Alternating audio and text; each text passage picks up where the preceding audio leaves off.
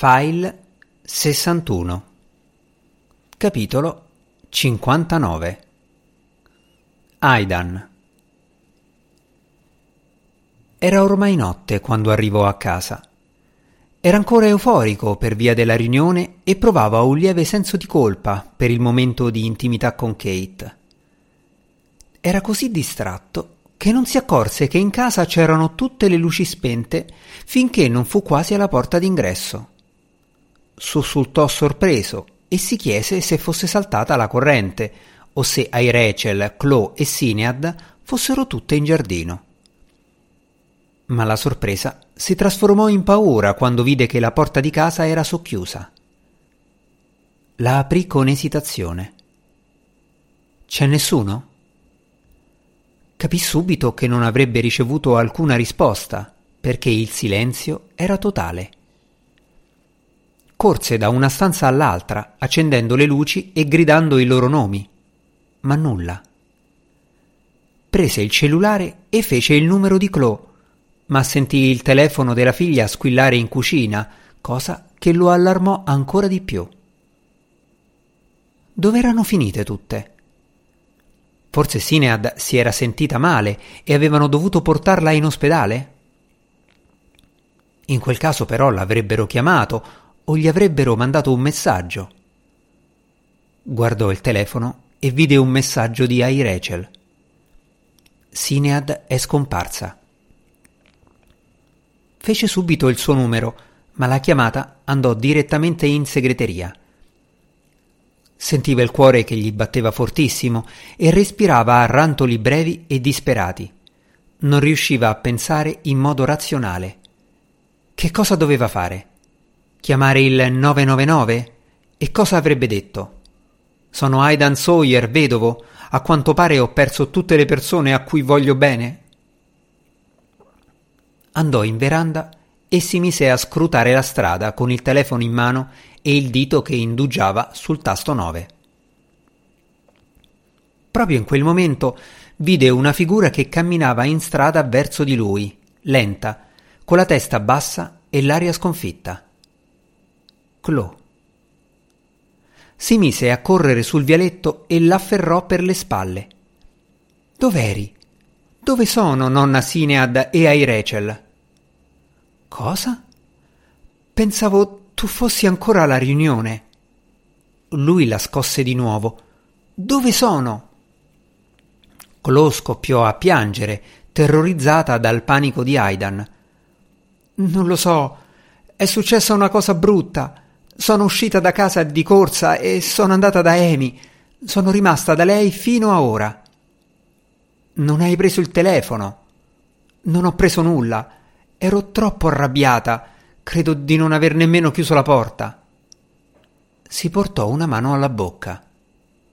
Oh mio Dio! Aidan tirò fuori le chiavi dalla tasca. Sali in macchina. Dobbiamo trovarle. Guidarono piano, controllando entrambi i lati della strada. Mi dispiace tanto, papà, continuava a dire Chloe con la voce rotta dal pianto. Continua a cercare. Ancora mezz'ora, poi dovrò chiamare la polizia. E Luke. Se fossero entrate in una casa? In quel caso qualcuno ci avrebbe chiamato. Ai Rachel sa il mio numero. Aidan però non ne era certo. Cosa avrebbe fatto una persona qualsiasi se un robot e un'anziana confusa si fossero presentati alla sua porta? Non ne aveva idea. Pensandoci bene, era probabile che molta gente chiamasse la stampa piuttosto che la polizia. Diede il suo cellulare a Chloe. Guarda i siti di notizie e i social network. Non si sa mai. Chloe fece un rapido controllo. Niente, è una cosa positiva, no? Aidan annuì, ma non ne era così sicuro. Percorriamo qualche isolato in una direzione poi giriamo a sinistra e proseguiamo per alcuni isolati, poi giriamo di nuovo a sinistra e così via. Amplieremo il raggio in cerchi concentrici. Non possono essere andate lontano. Se siamo metodici, le troveremo per forza, giusto? Percorsero lentamente tutte le strade fino a trovarsi a circa un chilometro e mezzo da casa. Chloe era disperata. Non funziona. Come possono essersi allontanate così tanto? Non lo so. Forse le abbiamo superate e non ce ne siamo accorti. Ora mi giro e rifacciamo il percorso in senso opposto. Aidan raggiunse un incrocio e iniziò a fare inversione. Aspetta! gridò Chloe all'improvviso. Aidan premette con forza il piede sul freno. Chloe indicò la via davanti a loro. Laggiù ho visto qualcosa di bianco sul ciglio della strada. Aidan si avvicinò al punto indicato da Chloe. Potrebbe non essere nulla, un sacchetto di plastica o qualcosa di simile. Ma degli occhi scintillarono alla luce dei fari Aidan procedette a passo d'uomo, poi accostò sul ciglio della strada. Lasciò accesi i fari e saltò fuori dalla macchina. Mamma! Sinead girò piano la testa per guardarlo.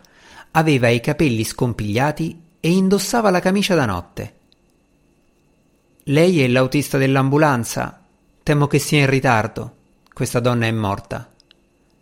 Chloe mise un piccolo grido quando vide il corpo immobile di Rachel. Aidan alzò una mano per tentare di calmarla, ma lei fece un respiro profondo, si ricompose e si sedette sull'erba al lato della strada, accanto a Sinead, prendendole la mano. Ciao nonna, eravamo preoccupati per te. Vuoi che ti riportiamo a casa? Iniziò ad accarezzarle la mano. Papà, ha le mani freddissime. Non so da quanto tempo è seduta qui. Va bene. Aidan era mortificato dal tremito che sentì nella sua voce. Non sapeva da dove cominciare. Dunque, proviamo a farla salire in macchina e accendiamo il riscaldamento. Ma Sinead si rifiutava di lasciare ai Rachel Così alla fine Aidan dovette prendere l'androide in braccio e sistemarlo goffamente sul sedile posteriore allacciandole la cintura. Quando ai Rachel fu in macchina, Sinead accettò di sedersi accanto a lei. Aidan e Chloe salirono davanti, poi Aidan chiuse la sicura di tutti gli sportelli e riavviò il motore impostando l'aria calda al massimo. Guidò fino a casa e durante il lento tragitto Sinead non smise di sussurrare parole rassicuranti a Rachel. Quando arrivarono, Aidan portò la macchina più avanti possibile sul vialetto e convinse Sinead a entrare in casa, dove Chloe la fece sedere in soggiorno con una coperta e le preparò la borsa dell'acqua calda. Poi arrivò il momento di portare dentro Rachel, Aidan si chiedeva cosa avrebbero pensato i vicini se si fossero affacciati e l'avessero visto trasportare quello che sembrava un cadavere. Spense le luci in veranda e decise di puntare sulla velocità piuttosto che sullo stile. Sganciò la cintura e facendo scivolare le braccia sotto quelle di Rachel la sollevò e se la sistemò sopra la spalla come un pompiere. Se qualcuno avesse fatto domande, avrebbe spiegato che si trattava di un'amica che aveva bevuto un po' troppo. Ai Rachel era pesante, proprio come una persona, e la cosa lo sorprese. L'aveva sempre immaginata leggera, incorporea, vuota. La portò fino all'ingresso, ma nella fretta di chiudere la porta le fece sbattere la testa contro lo stipide. Sarebbe stata una scena divertente, se non fosse stata così orribile. Sentiva Chloe chiacchierare con Sinead in soggiorno. La chiamò nell'ingresso.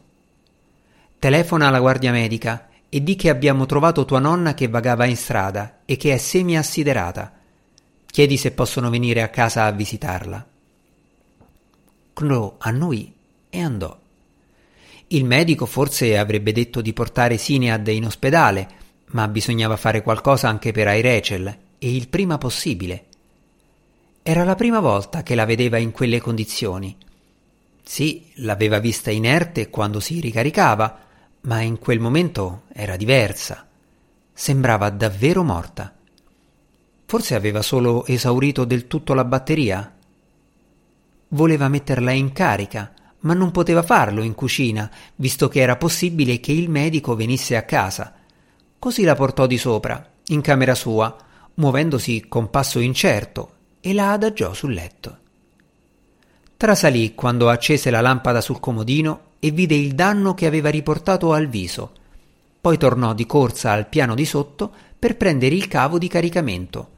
Lo collegò alla presa sul suo lato del letto e vi connesse ai Rachel. Rimase seduto accanto a lei per circa un minuto, ma non successe nulla. Controllò il cavo, ma la lucina rossa accanto alla presa nell'ascella di Eirechel indicava che era collegata correttamente. Mentre era fermo sulla soglia della camera, incerto sul da farsi, Clo lo chiamò dal piano terra per dirgli che il medico stava arrivando. Gli umani avevano la priorità. Diede un ultimo sguardo al viso immobile e lacerato di Eirechel e uscì dalla stanza.